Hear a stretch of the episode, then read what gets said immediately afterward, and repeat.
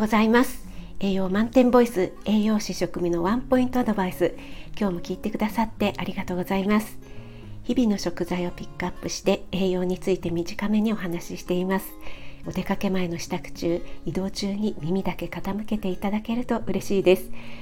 はい、今日は日本人はこれが足りていないということでミネラルの中から3つご紹介していきたいと思います。まず1つ目はカルシウム。ですね。カルシウムは皆さんご存知の通り不足するとね骨や歯がもろくなったり、えー、神経系にもね影響が出てきます。そして3つ、えー、すみません。2つ目。ですね。2つ目は鉄、えー、こちらはね不足するといわゆる貧血症状ですね。頭痛や疲労感倦怠感などが現れてきます。特に女性は月経があるので積極的に鉄分は取るようにしましょう、えー、そして最後3つ目。3つ目はマグネシウムです。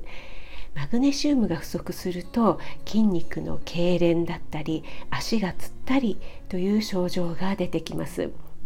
えー、このね、えー、鉄分マグネシウムの摂取基準値っていうのはタンパク質や炭水化物に比べるとね本当に微量なんですが、えー、微量ながらもねなくてはならない栄養素になってきます。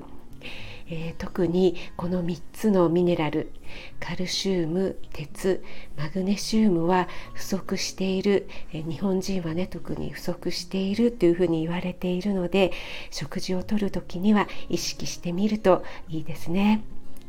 はい、あなたが美味しく食べて美しく健康になれる第一歩を全力で応援します。フォロー、いいね押していただけると嬉しいです。6月23日水曜日今日も良い一日となりますように気をつけていってらっしゃい。